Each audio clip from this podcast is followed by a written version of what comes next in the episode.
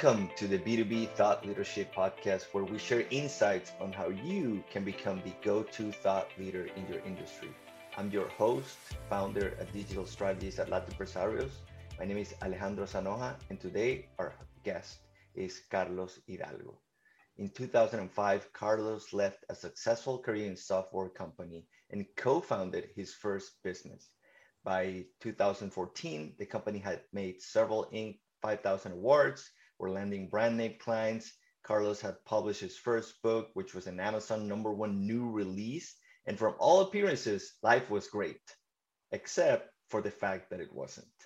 He was unhappy, unfulfilled, his marriage was in shambles, and he was stuck.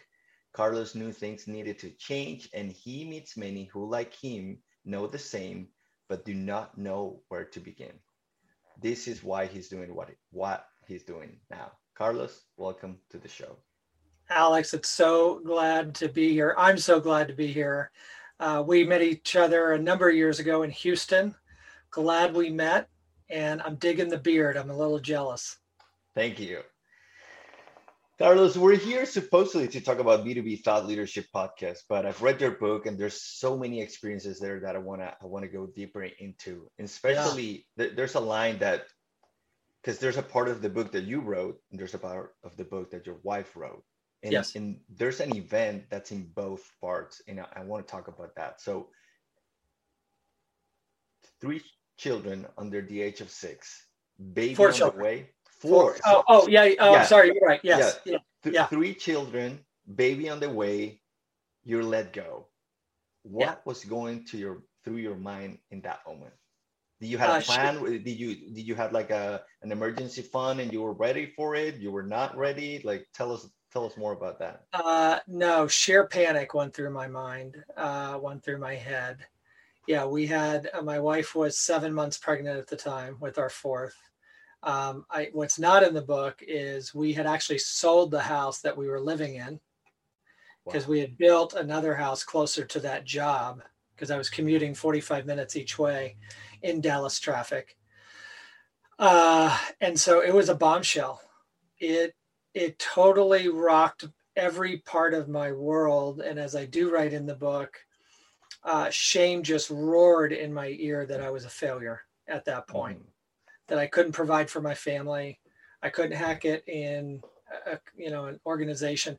Whatever those little voices say in your your head to give you every ounce of self doubt, uh, just roared in my ear, and I was panicked. I didn't know what I was going to do. We didn't have some big life savings to fall back on.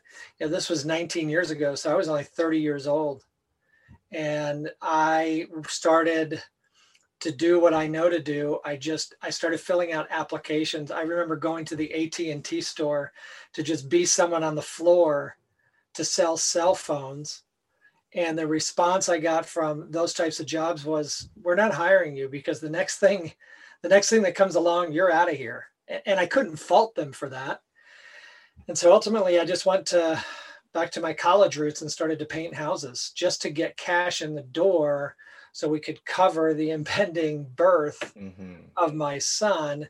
And the fault that I, when I look back, is I never communicated that fear or anxiety to my wife. Mm-hmm. And she was feeling the same exact thing. So she's looking at me trying to be stoic and never see you sweat, you know, all put together on the outside. Inside, the turmoil is killing me. And she's saying, well, if he's so confident and what's going to happen next, which I wasn't, mm-hmm. then I guess I should be. So she responded by forcing down her own feelings, and it just drew this, you know, inevitable wedge between us because mm-hmm. neither one of us were communicating. Yeah, that's that's a good point. I wanted to ask about that because, as you know, it, we have a baby on the way, and yeah. and I just thought about that. Like, wow, what if what if that happens, right? Like, hopefully not. Like, things are going great. Uh, but my wife, she's been doing contracts for a while. Mm-hmm. Um, so uh, it's and we're thinking about, hey, should we should you not look for anything in this at least for this next six to nine months, so you can focus on that. And and then I thought like, wow what if I lose some clients, right? And then like anxiety started like to to hit it. So um, if looking back to that experience, right? Like let's say somebody needs to prepare for that. What would you say? Because you could go that route of, hey, I'm gonna, I'm just gonna look for anything, or um, I'm, I'm gonna try to look for clients maybe at, at, at a reduced rate. Like, mm-hmm. what, what do you think now that you've been through that experience? If you had to, let's say, write a book on how to prepare for being let go when you have a family to support and a baby on the way, what would you say that 30, 60 to 90 day plan would look like? Thinking about both perspectives, right? Like I would like to go into, if you could go into the kind of like the internal and the feeling component of, yeah. hey, you have to acknowledge it. It's scary and, and how to deal with that. And then on the other hand, okay, once you've gone through that, what would the plan look like in terms of action?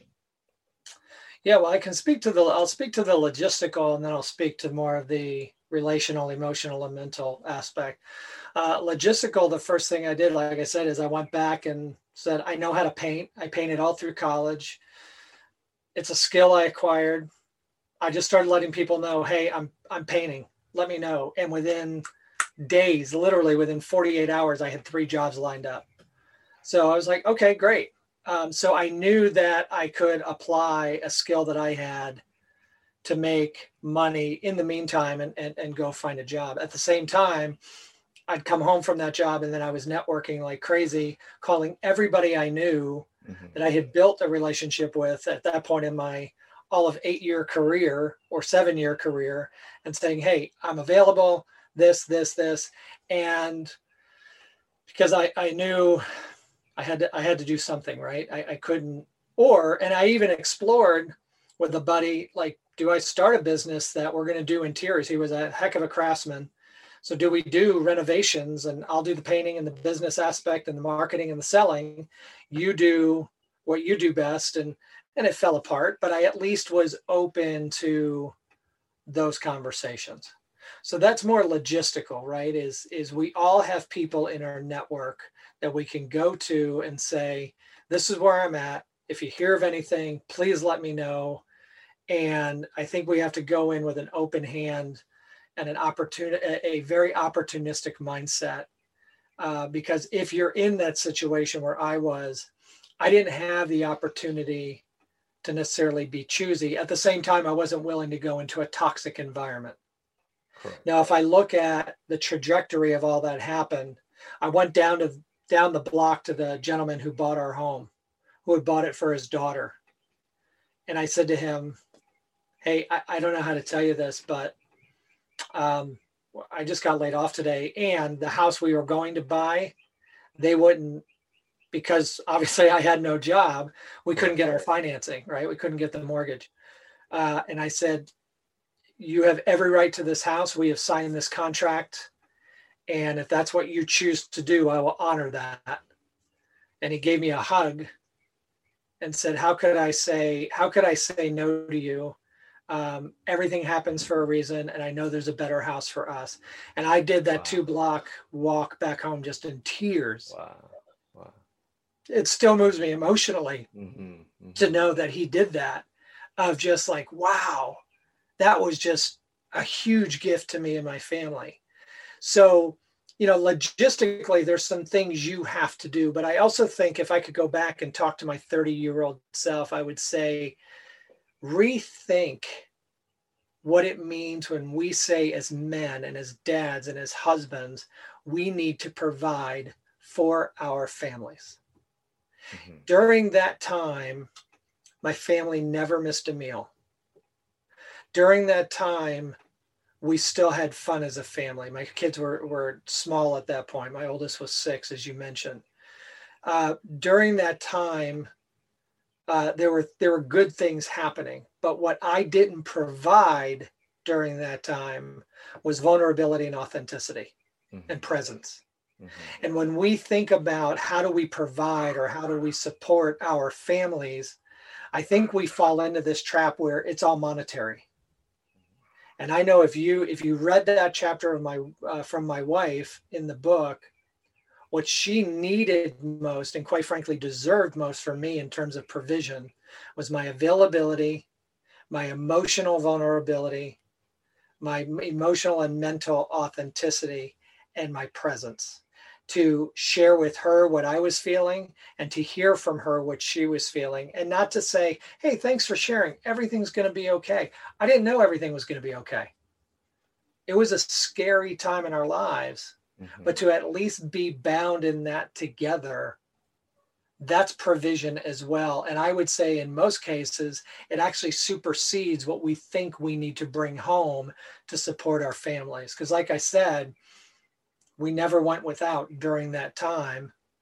And it was certainly scary and certainly uncertain. Thank you for sharing that, Carlos. You bring up a great point, which is which is sharing and acknowledging your emotions and, and being vulnerable. And of course, I think sometimes the fear is that if you acknowledge it, you're gonna get stuck there. Right. Mm, and, and there's yeah. so many examples of of how when you believe you have to have unreasonable expectations and belief for something to happen right? Like there's there's a story about christopher columbus how he pitched the the the trip and that he was going to find treasure and he had never been on a boat. It was yeah. just his pure belief. And there's so many stories about this right? And of course you, you also have to acknowledge the difficulty that you're going through. So how do you find that balance of um, and in Brene Brown, of course, you, you quote her in the book, and, and she's great on this, which is how do you how you how you are you vulnerable yet not um, let I guess this despair take hold of you. What's that balance of sharing that you're scared yet um, still taking charge of it and ownership and, and, and going through it? Yeah, you know that's a great question, and what I find is, and my wife talks about this a lot, we can get addicted to our emotions. Mm-hmm. Uh, we can get addicted to our feelings.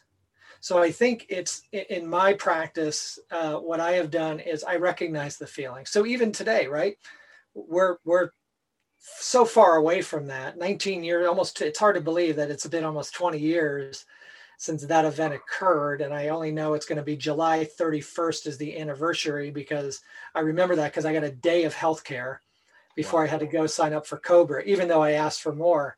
So, um, but I think we can get addicted to our emotions.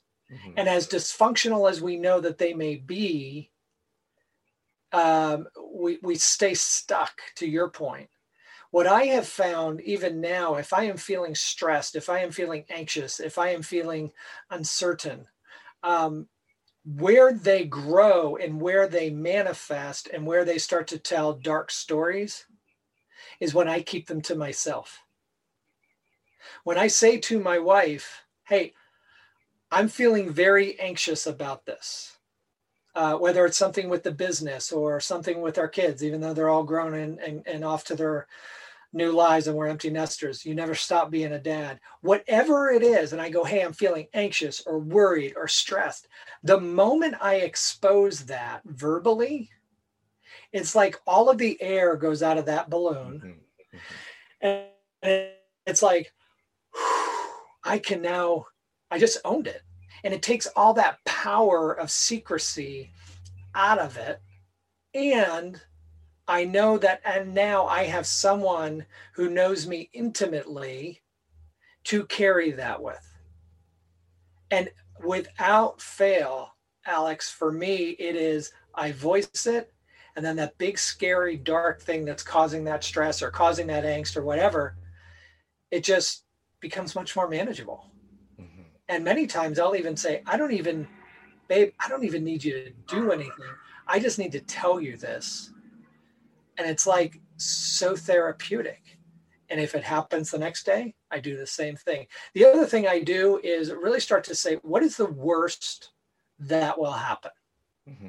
so you know this and, and and now your listeners will. I'm talking to you from our rv we full-time rv and for me to sell our home in colorado to rv it was a big step and my wife just said, okay, let's play worst that can happen. We sell the house in Colorado, we move into an RV. Month and a half in, we absolutely hate it. The worst thing that happens is we sell the RV and we move back into a house. Correct. Right? Doesn't seem so bad. And I think sometimes we paint these pictures in our heads of all of these horrible, awful things that are going to occur. When if we really stop and think about what is the worst thing that can happen to us, that worst thing really isn't that bad. It's survivable. Mm-hmm. And I, again, I look at 20 years ago to now where I've come in my career and in my life. I don't think I'd be here if it wasn't for that event. Oh, absolutely. Yeah, that totally shaped um, who you are now. And, and you bring yeah. up a great point because um, I think it's Marcus Aurelius that says if it's endurable, endure it. If not, you're not gonna have to. If not, if it's not endurable, you're not gonna have to endure it for long. So don't complain about it. Just just go through it. But um, I also want to ask you about which is extremely related to that ability to share a your emotions. And there's also a great quote. I think it's from your wife that says, if flexibility is health, Carlos was sick. And I I've also struggled with that line because I, I struggle with flexibility. I'm super OCD. I'm sure there's many people out there the same way. And I've tried to build flexibility in my life, but you also hear these other quotes like progress depends on the unreasonable man, right? Like if you conform to to what's out there. So, and, and I know um, again we'll go back to the golden mean, and that's that's the right answer, maybe the right answer for each moment. But how do you how do you find the time to understand what is flexibility at each moment, right? Because yeah. you have to build a business, you have to build escape velocity, right? So, mm-hmm. what what is flexibility I guess how would you describe flexibility throughout your life and how do you keep refining it and assessing that you are being flexible? Yeah, um, you know, for me, I would say throughout my life, and Suzanne was right, I was I was inflexible. Um, and what she meant by that is I was a control freak. I wanted to control every aspect of my business, of my life. I wanted to control the way other people interacted with me uh, to the point where it became almost, well, not almost, it became manipulation in many respects. And when you're starting to manipulate other people to do what you want them to do, that's not a relationship. It's actually, depending on the, the depth of the relationship, it, it's actually abuse. And I became so rigid where it was my way or the highway. Mm-hmm. Now, there are some things. One of the things that I, I will not compromise on my values and I have a defined set of values. So if I have a client who's like, well, this is how it's going to be, and these are the things we have to do, and those intrude on my values, I have no problem telling that client it's no longer healthy for us to work together. I'm not saying you're right and I'm or, or you're wrong and I'm right or vice versa. I'm just saying I can't betray the values that I've defined for myself and still stay in a good working relationship with you. So when it comes to business, we should all understand why are we in business in the first place? What is the purpose? What is the mission? And what is the vision for our business? Our mm-hmm. purpose becomes our North Star. Now, how we get there may differ. We may change up service offerings. We may sunset some things. We may go after a different segment of the market. So, and in doing that, we need to be flexible. If the pandemic taught us anything, it's we were never really in control in the first place. Mm-hmm. And mm-hmm. so when we adopt the approach, and I love uh, Jeffrey Shaw, I, I, took this term from him that he shared with me on my podcast is follow what's unfolding. And we get so fixated on our plans and our goals that we miss things that are unfolding right in front of us. And we miss opportunities that are presenting themselves because we're so zeroed in with blinders on and say, nope, that's not my plan. Our vision for a company should be we are going to move to this place it doesn't detail every step. And Simon Sinek said it. Martin Luther King Jr. said, I have a dream, I don't have a plan. Mm-hmm. Mm-hmm. And so that to me is the difference. Mm-hmm. Yeah. Yeah. Yeah. so in the same lines, I think um, all all these that we've been talking about that you talk about in the book, it's about really flowing, right? Like be yeah. the, the, the famous um, um, I think it doesn't it's not his quote. I think it comes from a Stoic philosopher, but uh, Bruce Lee that says uh, uh, be like water because uh, water can crash and it can flow. Um, and you talked about making all of these transitions, right? Um, being flexible, um, being open. And I think a lot of people connect with that. They maybe see your your TEDx, they read your book, and they think, of course, right? Like I read your, I think there's a, a part where you talk about how we fool ourselves of thinking that the sacrifices we're making are for our family, but they're really for us yes. and our dreams, right? And I'm sure a lot of Type A people are, are going to connect with that and I read it and I was like, hmm, that's absolutely true. Because I was, I like I had a photo of my mom in my cell phone. And when I came to the US, all this uh, transformation from all college dropout to graduating at the top of my class was I need to help my mom. She's like, she only has me. Um, I have to do everything for her. I need to take mm-hmm. her out of Venezuela. Now she's here. And so this, I, I remind myself because of the book, because so I'm working out of time. Sometimes my mom wants to talk to me. I was like, hey, I don't have time. I have a meeting. It's like, was this all that I was saying that I was sacrificing for my mom, right? Like now she's here and, and I don't even have time for her. So how would you say, what's a good method? What's a good way to make sure that when you have that aha moment and you realize, yes, the sacrifices are, are for me and that needs to change, or yes, I'm sick because I'm not flexible, I need to be more flexible, or I'm too stiff. I don't share my emotions. I need to do that a little bit more. You have the aha moment.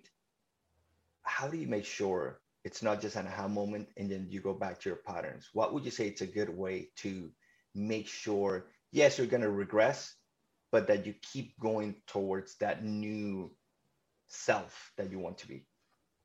Yeah, I, I think once, you know, assuming that you've embraced that and you've known that about yourself, and recognize, boy, there's there's some things I have to do different. Mm-hmm. Doing it in community, sharing it with one person.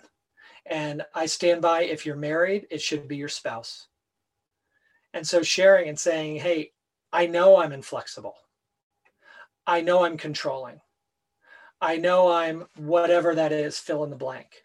I know that I've taken more than I've given um, some of some of it may necessitate an apology. Mm-hmm. I apologize, and I had to do that with my wife and my children.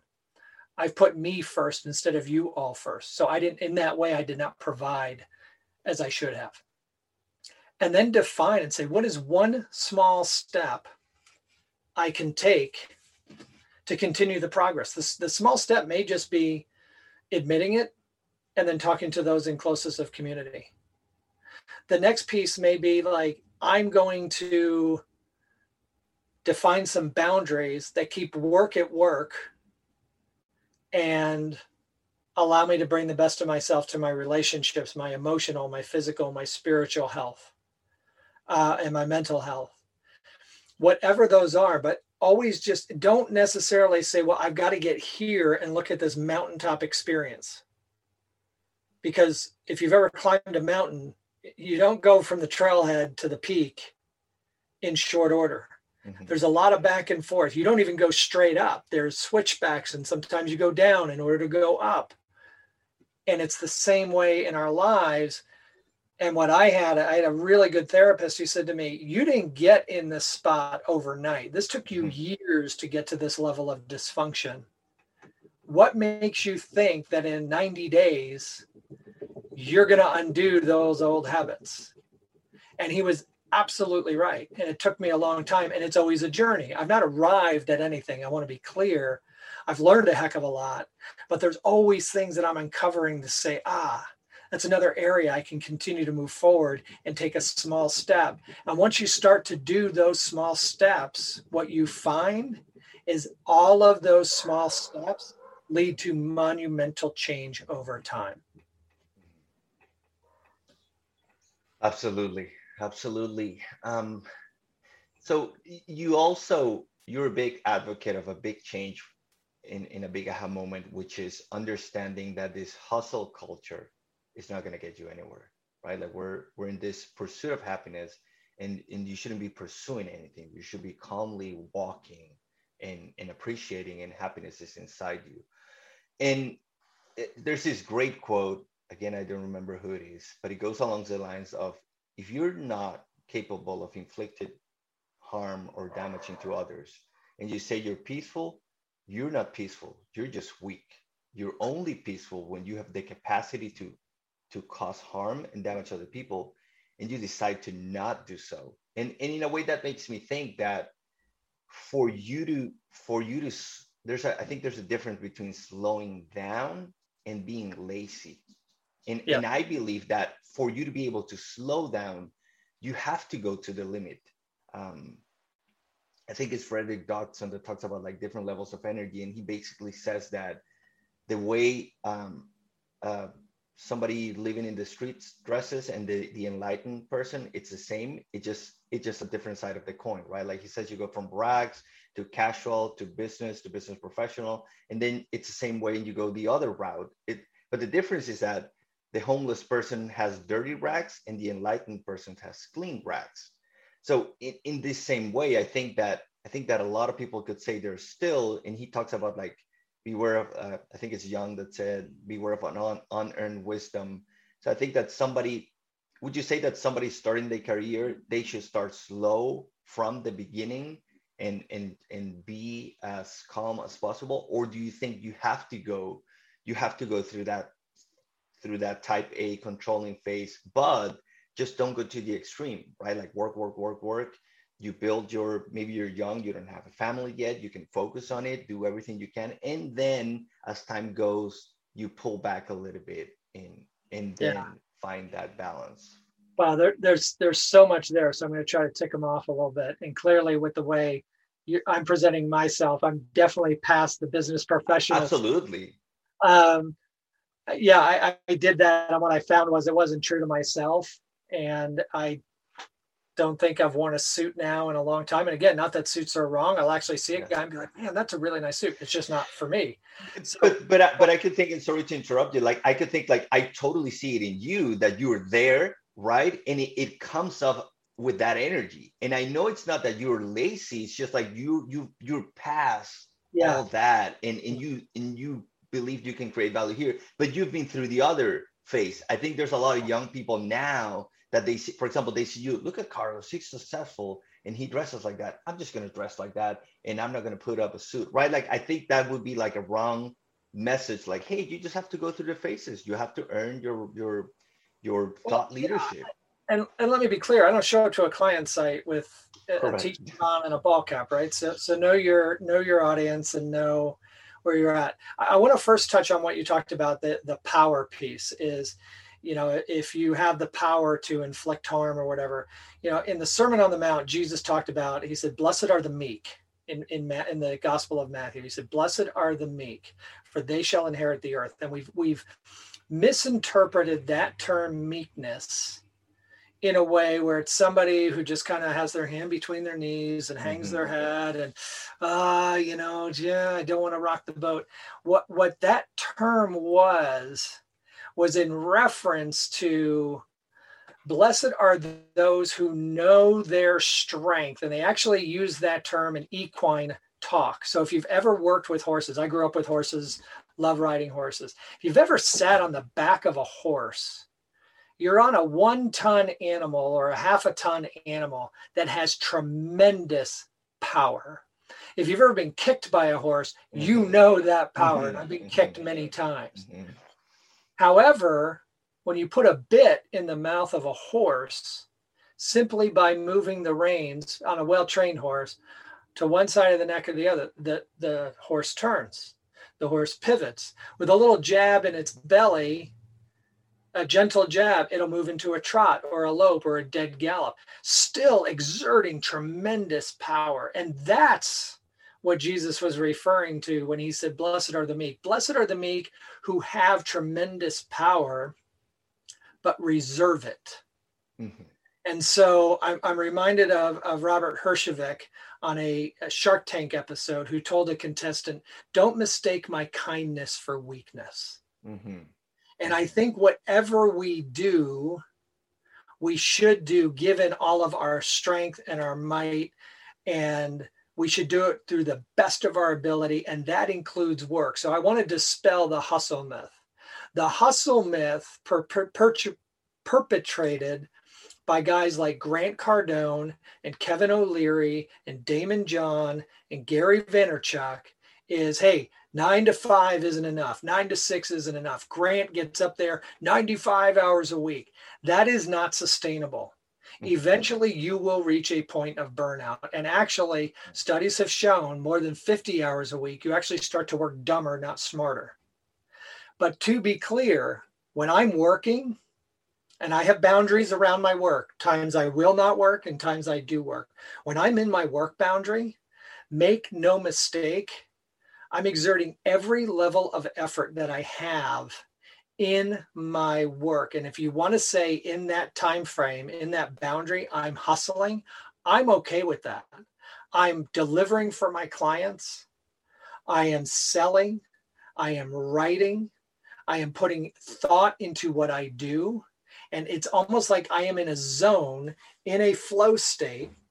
And so I don't care if you are 23 right out of college in your first job, or if you're 49 years old and you own your own agency or own consultancy and coaching business.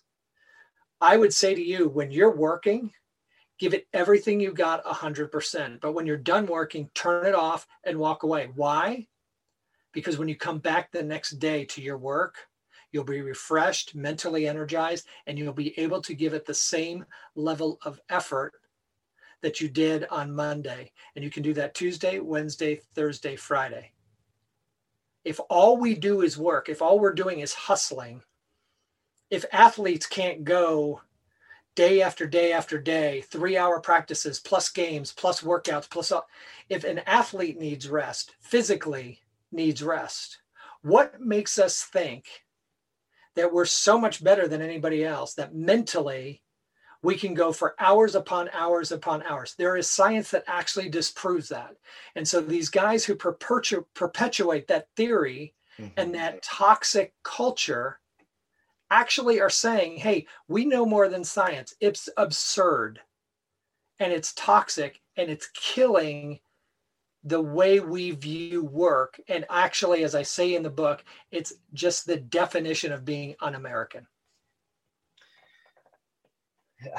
I mean, I couldn't agree more. Um, and, and of course, I think people respect it when all these other great biographies about people and Einstein and all these geniuses talk about how they created so much time to do nothing because that's when the ideas come right like walk right. outside and do all these things and and um, i have a my checklist daily is uh, almost none is related to work it's like meditate um, exercise uh, breathing exercises there's all this uh, fasting uh, cold showers there's all these things that i have to do to be at my best and it takes a lot of time of the day and it could yeah. feel like like many years ago i could think like oh i'm not working i'm not hustling that much and so, what would you say to people? Um, what would you say? How do you find that balance? Because if we go back to, I think you bring up a great point about the athletes, right? Like you have to rest. In the rest is where the magic happens. But you also have to break the muscle fiber. Because if you work out, there's people that go to the gym for years, they don't work hard enough, and they never create any change. You see mm-hmm. them, they always look to change, they never build muscle because right. they never break the muscle fiber. You have to go to the failure point and and i think with time you learn to not go to the extreme like i haven't been working out recently i was doing some kettlebell swings i used to be able to do 100 in a row now was you know what i'm going to do three sets of 10 because i know i'm going to feel it tomorrow i'm going to do 10 and i know it's going to feel like nothing because i can do more but tomorrow i'm going to feel it because it's been a while and sure enough the next day i did 10 and it was like okay sore not sore that you can that you don't want to walk and, and everything right. hurts. And I was like, oh, finally, after 30 something years of working out, I I am a little bit more balanced, right? Now let's let's take that to the work arena, how how do you know that you're still okay? I'm looking for stillness. I don't buy into this hustle mentality, but I still want to break some muscle fibers because I want because I want to keep growing. Is it is it sprints? Is it during the time that you do it, you go super hard? Like, how do you know you're still breaking your professional muscle fibers, but not causing injury? Yeah, that's a great question. So there's actually a science, and, and we have this in all of us. It's called ultradian rhythms. Mm-hmm. Um, I didn't even know these existed until I think three years ago. Um, but basically, to break it down, and I'm just to be clear, I'm not a scientist. There's people far smarter than me that understand this stuff better. But mentally, we only have the ability to go hard 90 to 120 minutes. Mm-hmm. And then we reach a law of diminishing returns. Doesn't mean we can't go further, but it means that we start to, as I said, work dumber, not harder. We make mistakes. We aren't as efficient. We aren't as effective. Our thinking isn't as clear. What our brains need at that point is to be able to step away and rejuvenate and flush out the mental debris that we've acquired over those two hours. And when I say a break, I'm not talking about a two hour lunch break. I'm talking about a 15 to 20 minute decompress, to go get a drink of water, to pour yourself another cup of coffee, to just go for a walk, to just sit outside. Now, here's the problem a lot of people do that and they grab their phone and they're mm-hmm. through Facebook. And, and so their brain is still mentally stimulated. We are addicted to busyness, to constant stimulation. We don't give ourselves the ability to just sit.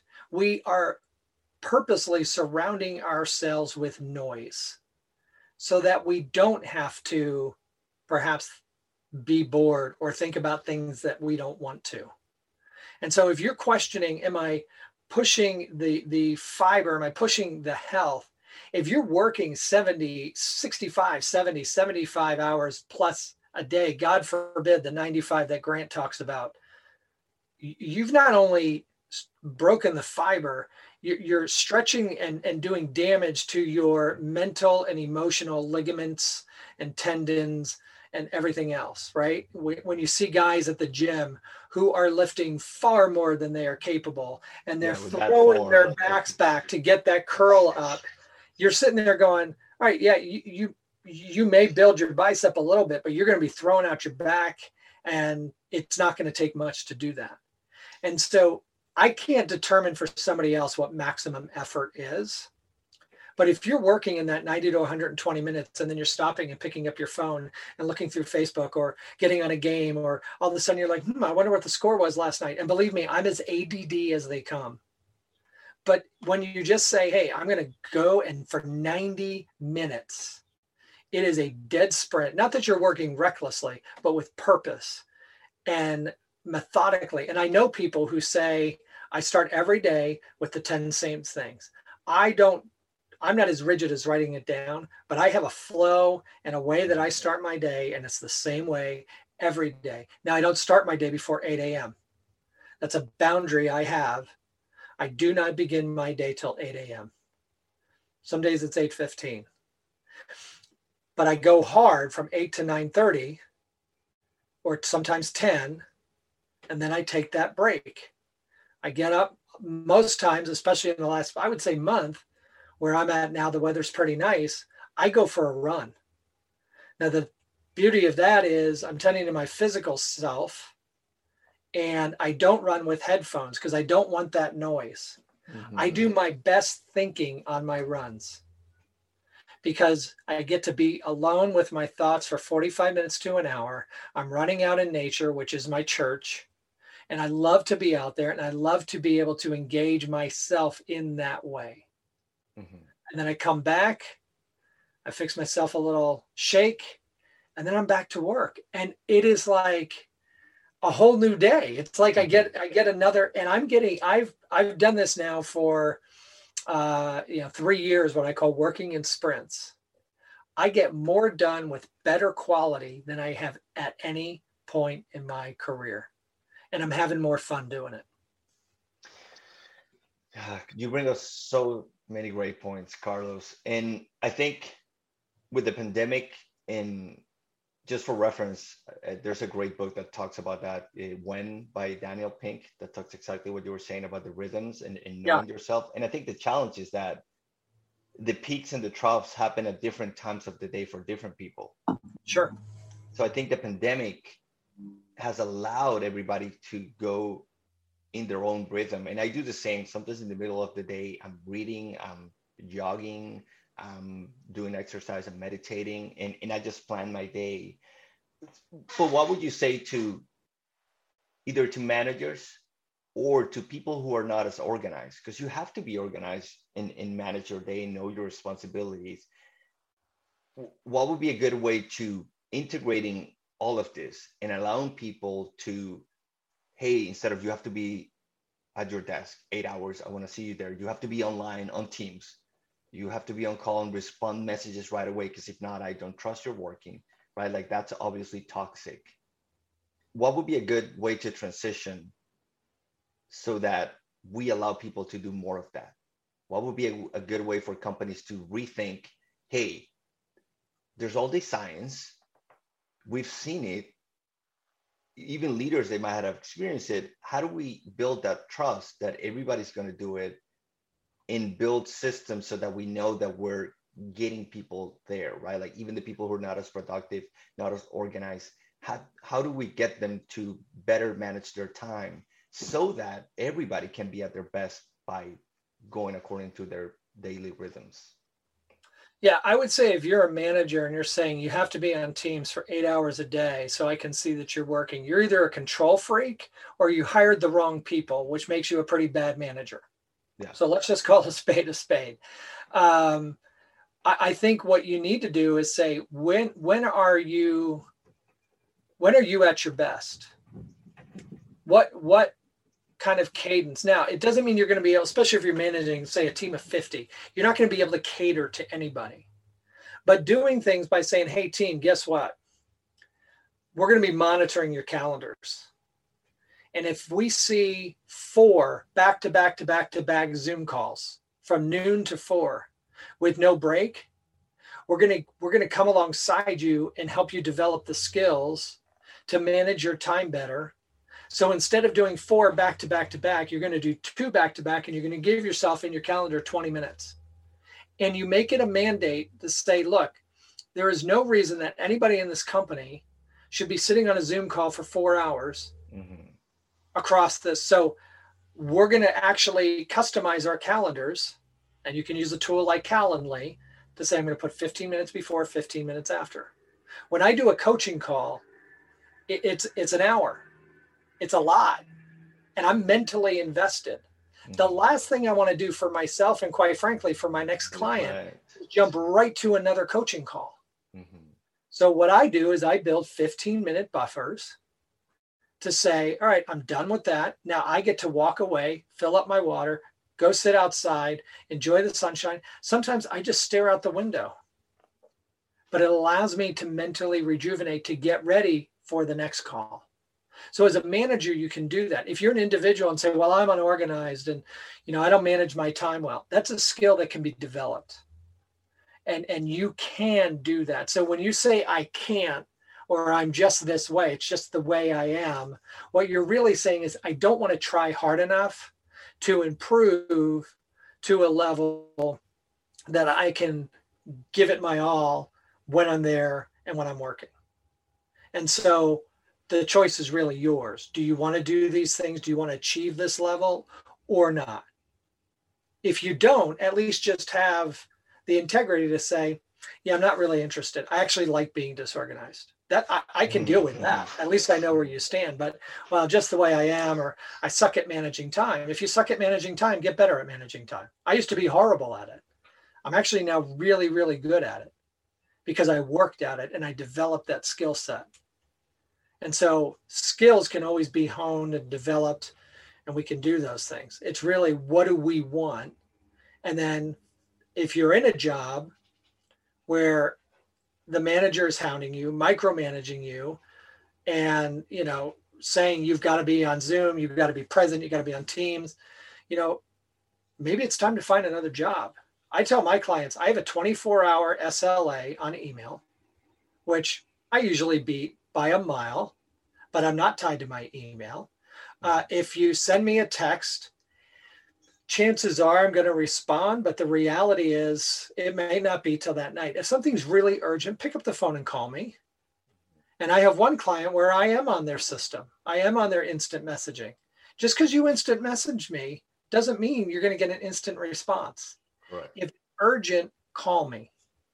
If it's urgent, manager, call your people, but pull back and let your people do what they do best and stop micromanaging. Because if you feel like you have to micromanage, then as I said, you're either control freak or you fired the wrong people. Correct. I think yeah, I think that's a that's a great point. Yeah, control freak, or you you made the wrong decision and you need to revisit that.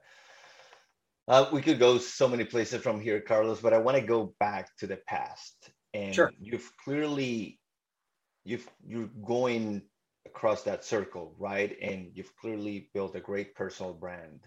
You've written a great book. You've spoken at, at conferences and, and done many things. And let's go back to 2005. You're painting houses.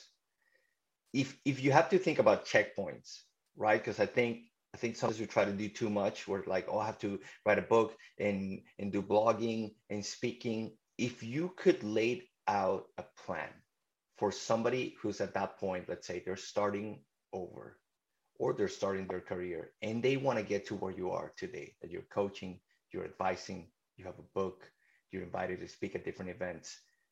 What would that ladder look like? Like if we didn't go, I know this is a big question, but if you could like, what are the, the, the five, the three to five steps of number one, be really good at, at, at, at a skill. And then how would that look like to then writing a book, building a, a speaking component to your business, then advising and then coaching? Yeah, um, boy, I, I I'm not a big fan of you know seven easy steps to success. Yeah yeah. I'm not saying you're asking that because i think if it was that easy everybody would would do it. Um boy i, I would say it, sequentially right? Like sure, i think yeah, people try yeah. to do everything at the same time. Like if you if you could say let's think about it we have all these pieces right? And let's think about dominoes because you know how um with leverage i think right? Like how would you put them so that you can knock this big one starting with this little one? Yeah I, I, would say number one define success on your terms. You know so many times we are allowing the expectations of others whether that be family colleagues bosses determine what success looks like. You know i, I, I was coaching with somebody the other day when i asked that question and she said you know i really just don't have this drive to move up the corporate ladder. There's so much i want to do. I, I, value travel and and this and and that and i just really love what i do. And i said so why don't you just stay there? If that's what you really love now in order to stay there and for you to stay there what can you do to be better in that job there right? What skills can you acquire and those types of things? And and we have and believe me i used to subscribe is you're either moving up or you're moving out. Well you know who who's to say that that's success? Mm-hmm. so i think number one define success on your terms. Number two if your goal is to say i want to build a personal brand i want to be known for things. So when I wrote The Un American Dream, I never intended to add coaching to what I do as a profession. It came as an outcome of the book of people calling me and saying, Hey, do you do coaching? Mm-hmm. Um, I didn't even start using the term life design until about December of last year when so many people started to say, Hey, I love the way you've designed your life. And then again, Jeffrey Shaw said, you really are onto something with this life design thing. I think you ought to make a run with it. And I was like, oh, okay. So as a marketer, you do a fast pivot. So I think that idea of being aware of what's around you as well. Mm-hmm. And when you start to hear people say these types of things, go, huh, maybe there's an opportunity there. As it relates to demand gen and marketing, I never grew up saying, I just want to be a B2B marketer. Now I know people who, you know, that's that's their dream. They want to be in corporate marketing. And that's awesome. I tell people I kind of fell into it on accident. Mm-hmm. But once I was in it, I was bound and determined to be the best marketer I could be, whether I was client side or when I started to started my agency I co-founded my first agency in 2005. So I became an absolute student of the industry. I still read research reports like crazy. I want to know what's happening. I want to be up to speed on the trends. I call colleagues to ask what they're seeing. So I don't care if it's marketing, I don't care if it's coaching, I don't care if it's you know retail. I don't care if it is uh, you know hosting, you know, being an outdoor guide. Become a student of what you are doing and know that there's never an end game. You're never going to be and you're never going to arrive. I talked to a client today who said he has a client where the CEO has kind of stopped learning. Mm-hmm. And I think there's there's Twain said there's two times a man dies. Once the actual death and the last time someone speaks their name. Mm-hmm. And I actually think there's a third one, and it's when we stop learning. And so I would say if you, and I never had this trajectory, but I remember when I was at McAfee in the service management division, I did want to be published. So I went to the industry uh, publication of that time. And for those listeners who may be wondering, what's a magazine? It's actually a paper thing that we flip through. um, and I said, Hey, I want to write for you. I don't know what your editorial calendar looks like, but can you send that to me? And we start, I built a relationship. It took me a year to finally get an article that I put together to get published wow. in their magazine. A year. Mm-hmm. Once that happened, I said, You guys need me, or not need me. I don't think I was that bold. I said, Actually, I want I would love to come speak at your conference. And they had a global conference every year in Florida. And they said, well, call for speakers. And I think it was twice. I think it was the second time my speech got accepted. It was my first public speaking, and I did debate and some things in college, but corporate wise, it was the first time I was ever going to do any public speaking. And I really enjoyed it. And I thought I was pretty good at it. So I started to hone that craft and say, how much better can I get? And I do this still, and I've given hundreds, if not thousands, of speeches. Every time I walk off the stage, I take stock. What really, what did I just crush today? And then what are some things I could have done better? Not in a negative way, but I start to understand that. But I think that the message is I put myself out there.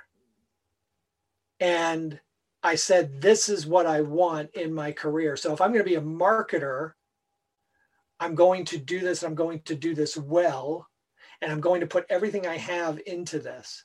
Now that I am also doing coaching, I actually have a coach who's been there, done that, and is helping me build that side of my business, is giving me pointers. We did something together last week, and I texted him after and said, I'm open to all of your feedback. And I want that. I crave that feedback from him. Mm-hmm. Um, and when I finish a coaching call, I take stock. Did I get to that level of listening that I should have been at the entire time? What went well? What didn't go well? And I read things from Coactive Institute. And I, I took a mastermind class to help me. So I became, I'm now becoming a student of that. And I also embody what I'm doing. So I, I hope that answers your question. And there's no timetable, but where it ended was I wrote the book in 2019. That launched in June. Two months later, I got an invite to go do, give a TEDx in November of 2019. Never my wildest dreams when I first spoke at that industry conference in 2002 did I think, I'm going to someday give a TEDx. Mm-hmm. It came out of nowhere and it was an awesome experience. Wouldn't trade it for the world. But it will take time and also understand you're not going to become a thought leader you're not going to become build your personal brand overnight. Mm-hmm. Mm-hmm. That is that is a one in one million shot, and usually it's when you do something really stupid. So, you know, be persistent and know that it will take time. But if that's what you want, you can make it happen. Yeah, yeah. So many great points. We absolutely agree. So for us, we think that the foundation just takes a year. And Marcus oh. Sheridan talks a lot about it, how he has some like planning just like the discovery, the research, understanding, and building your your content pillar foundations, that just takes a year.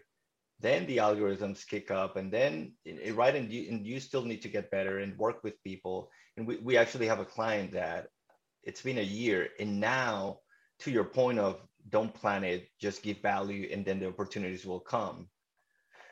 With the coaching, right? Um, this client, we've been putting out content everywhere for a year, and now people are asking people are demanding, hey, I want to work with what you're saying. I want to work with you. Is there a workshop? Is and he doesn't have anything. So now we're we're doing it the right way, which is like, okay, what do you want? And let's build it instead of, hey, let's just build some type of product and, and try to sell it to people. So I, yeah, I absolutely agree with that. And one more thing I'll add to that. One of the other things I did, I called before anybody knew who I was in B2B marketing.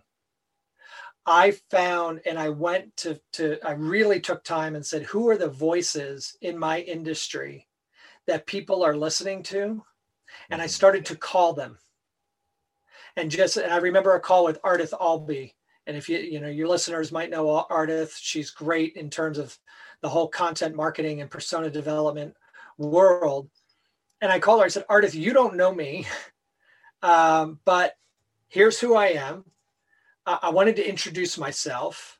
I love what you've done. I love your work. And it turned into like a 20 minute conversation. There was no ask of her mm-hmm. except what is happening in the industry that you think I should be aware of. That was it. And so I think sometimes we don't get because we don't ask. Mm-hmm. The worst thing that could have happened with all of the call, the calls I made to the leaders of industry at that time was them saying, Yeah, I don't have time to talk to you, or just not picking up the phone. And there were some that didn't pick up the phone, and that's fine. I'm okay with that. There was enough that did that helped me get to where I was. And I also gave a lot. I didn't start getting paid for speeches right away. Mm-hmm. There were times I had to pay my own way, but I would say, wow, this is an audience of 300 that I can go speak to for 45 minutes and advance my brand. I'm going to do it. And so when I wrote the book, the same type of thing, because it was a pivot, it wasn't about B2B marketing. So there were times I would go and travel. Now I'm at a place where I say, okay, I'm, you know, there's very few groups. I can think of two offhand where I go, okay, yes, I will do this so long as you cover my expenses. Mm-hmm. Other than that, I have the opportunity and I feel tremendously fortunate to be in an opportunity to get paid to speak.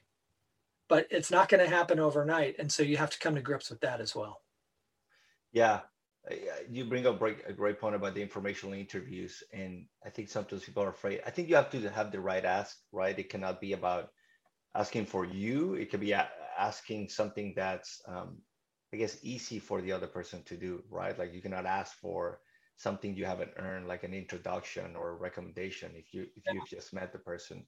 But if it's a small ask i think uh, i think it's benjamin franklin that had that strategy of asking something small like a book of their rivals because then they would feel invested and, and it's with small asks. That you start eh, building that that relationship many great right. points carlos about how to get there now let's go the other route is there anything that you absolutely wouldn't do and I'll bring up an example.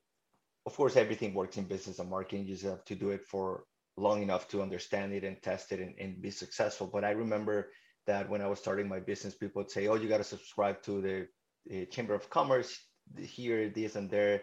And now looking back, I'm like, no, you shouldn't do that. Like that's at a, at a later point when you've exhausted your network. You like there's stages to when it makes sense for a business to do that. Um, so I would say, hey, if you're starting a business, don't do Chamber of Commerce, do these other three things. are there any steps that you could think that hey you should avoid that until later or you should not this do this absolutely at all that you did and you learned that you shouldn't do yeah i would say don't make the, the work the central part of your life don't make your business the central part of your life you know as entrepreneurs sometimes and i fell into the trap and that's what the book is about is making it everything um, I find that so many entrepreneurs actually make their business and what they do their identity. And work is noble and it's valuable, but it is a lousy place to try to find ourselves or our purpose. So that that would be first and foremost. Um, I would say as well is don't surround yourself with people who are just going to tell you what you want to hear. Mm-hmm. Surround yourself with people who are going to lovingly encourage and at the same time lovingly challenge and say, you know, I'm not sure this is the direction you want to be going based on how well I know you and, and what I've seen and what you've told me. Um, so I, I, see a lot of business owners say, hey, I'm going to hire my friends or I'm going to, you know, my, my, my, I'm going to put together an advisory board of people who, who know me. And, and reality is they're just yes men. Um, and then I would also say to, especially in the beginning, and I, I this has really come over the last number of uh, discussions I've had and and coaching interviews. I think we're all under this pressure of I got to niche down. So if I'm going to start this company, it's the only thing I can do is this company, and I'm going to do this service and I'm going to niche in and I'm going to offer two things and that is it. And niche, niche, niche, niche, niche. Um, I am better when I'm not niched down. So I do B2B marketing consulting everywhere from brand to uh, demand generation to customer experience to content marketing. I advise a lot of CMOs and vice presidents. I, I work on skill set development for their teams. I also write. I love to write. I, and I write everything from the book that I have. I still do a lot of writing on that topic around life design. My wife and I have a business that we talk, you know, our, our website, we do a podcast. So I'm a podcaster as well. I'm a coach. So I don't niche down because there's so many things that I enjoy that I like to do that I feel that I'm was made to do that if I only said I'm going to consult on demand generation, it so limits me in my giftedness and the talent that I've been gifted with to impact those around me. And so I think you have to be aware to say, yes, my business is my business, but maybe it's gotten to a place and I have an interest in another area. So I'm going to start another business. Case in point for me, I just wrapped up a 18 month project of writing a screenplay. I've never written a screenplay in my life. I heard a story that a friend told me. I like to make people laugh. I happen to think I'm a pretty funny guy. So it's like, this story would make an awesome screenplay. So I took it and I ran with it. Just so happens I have a good friend of mine who's done film, and my son is in film as an editor. So it was an opportunity for me to learn. It was an opportunity for me to create. It was an opportunity for me to do something. I don't know if it's ever going to see the light of day, but it was a worthwhile venture. If I had niched in, it would have just been an idea and I would have missed that entire experience. So be open to the idea of branching out beyond, and that's completely counter to what's being taught today. So I've been on both extremes of, of what you're talking about, and I, I think it's a, a great point. So would you say, for example, that you should explore, but not let the world know that you're doing all these things? Like how do you handle for example let's say you're you're sharing content on linkedin with this new project is that something that you include that you talk about? Or you just do it on on your own and maybe share about it on facebook because that's a more personal like how do you make sure that to the eyes of your ideal client you're still known as what you can do to help them solve a problem while still exploring all of these areas do you explore on your own do you talk about it yeah I think sometimes like? i think sometimes we get a little too carried away with what people are going to see and what people are going to think the reality is you know i'm not i'm not bill gates i don't have 12 million or 20 million followers or things like right. that So if you go to my LinkedIn profile, you're going to see like, okay, how many jobs does this guy have? Mm-hmm. You know, I'm advi- I sit on the board of a company. I'm advisor to another company. Uh, I have my coaching business on there. I have a, uh, you know, I'm a, a, chief strategy officer. I have my my consulting business on there. I do a lot, and so the interesting thing is, I have clients who will call me up and say, "Hey, we've been following you for quite a while. Um, I, I, I like what you wrote about in this topic."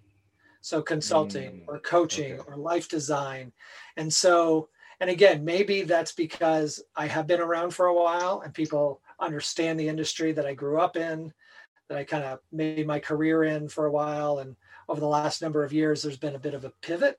Um, I don't know. But I think as long as your content is consistent and you can be seen. So, for instance, I write on Medium, I post on Medium. I, I've written two or three political slanted blogs. Now, I'm not a politics expert. I'm, I'm not a policy expert by any means. It's just simply my view of what's mm-hmm. going on. I had a publication on Medium say, Hey, would you like to be a political writer for us? Yeah. Kind of an interesting thing. So I think I've posted two articles. It's not like I'm going to put all of my time, but if somebody went and looked at my Medium profile, they would see those stories and go, Well, here's another thing this guy is doing.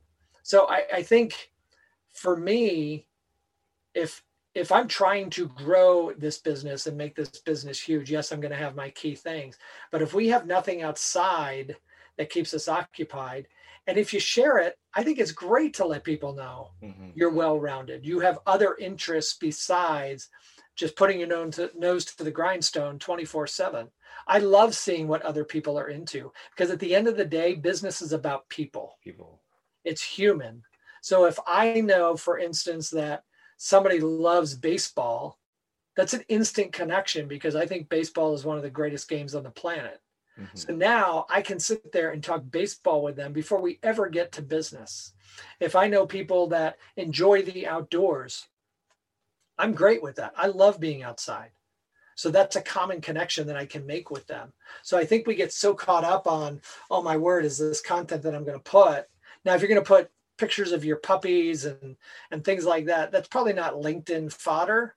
It's mm-hmm. more for facebook. So understand the medium and who you're connecting with. But i say show who you are. People we do business with people. I don't do business with accounts. Yes there's a there's research there's a book called range. And i think there they share that scientists that have an artistic hobby painting yeah. music something are something like 44% more likely to win a, a Nobel Prize. And, and Einstein has a book um, where he, which I think it's a great mental exercise, what, what, you're saying about, hey, I'm writing about my views on this uh, politics issue, even though I'm not a politician and it's not what I do, I still can have an opinion and, and, and work my yeah. way through it. I think it's Einstein that has a book where he shares his opinion on everything on women's rights, on the economy. It's it's just so interesting to, and of course you can tell that he might not be an expert, but he makes an, an educated opinion on on all of these topics, which I'm sure um, contributed to what he was able to do through his life. And Carlos, you you mentioned that you have all these jobs on LinkedIn and all of the things that you do now. So nowadays, when people ask you, what do you do? What's your typical answer? I say that I help people live the kind of life that they love to live every day. That's what I get to do. Um, and I'm, I feel extremely fortunate to be able to say that. I'm extremely grateful to be able to say that. But whether I'm consulting with a client on marketing, I want them to live their best life every day at work.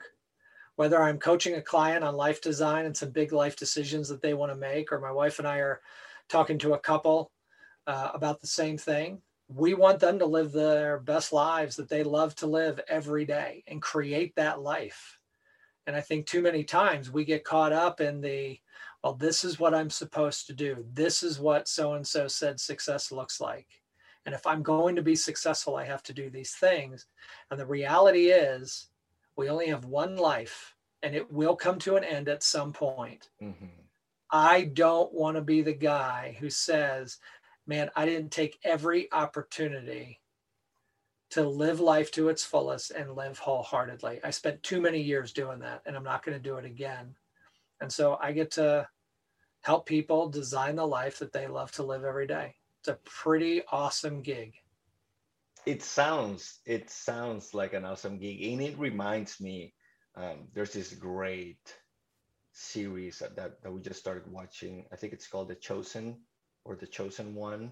It's about Jesus, and he has a scene there with with Mary Magdalene the first time they they ever meet, and and she was going through some things, and and it was amazing to see him just embracing her and basically taking all this you could see the suffering going out of her. And in a way um, i think that's what you're doing professionally. All these type a people who can achieve so many great things that are that are suffering. They're suffering because of their stiffness and they're not flexible. They're suffering because they're they're chasing something that they're never going to catch and they're just going to get tired. And and of course th- this applies to everybody. But if you could say who is that person? Because they say the the student, the master only appears when their student is ready, right? So who is that person that on the average you can help the most? Like out of all your clients, is, is it a particular time in their life? Like what for somebody out there listening to this, who do you think is the, the ideal person that's ready to take that next step and and stop hustling and, and suffering and just slow down and start living life the way they would like to live it. Yeah i would say anybody who is listening who says has an inkling doesn't even have to be this this overwhelming voice but an inkling that there's more to life than what i'm doing right now.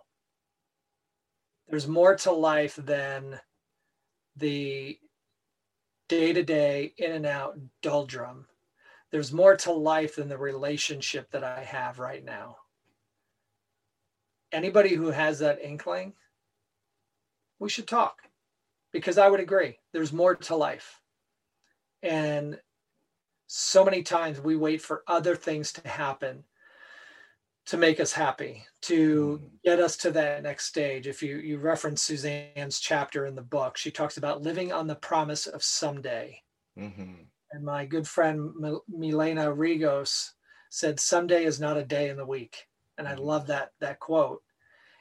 And so many times we live on the promise of Sunday. Well, someday I'll get that raise, and then we get the raise, and yeah, we're excited for like five minutes, but then life goes back to the doldrums.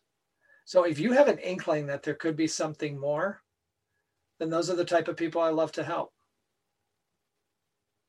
Perfect. Excellent way to put it. Carlos, there's so many other things I'd like to talk about. You mentioned uh, that up and out, it's not the only way, and there's great research about that. They talk about superstars and rock stars, and I think it's a radical candor. I think we could talk for hours, but I want to be respectful of your time. Uh, I appreciate all all that you've shared with us. Is there anything else that you'd like to share with the audience? So we'll link to we'll link to the book, we'll link to the TEDx talk, we'll link to your page and, and everything we've talked about uh, the, the uh, Daniel Pink book, but is there anything, any other ask that you'd like to make for the audience or any other resource or rec- recommendation that you'd like to share? The only ask I would make of your audience is list one or two small shifts you can make today to start living life to its fullest.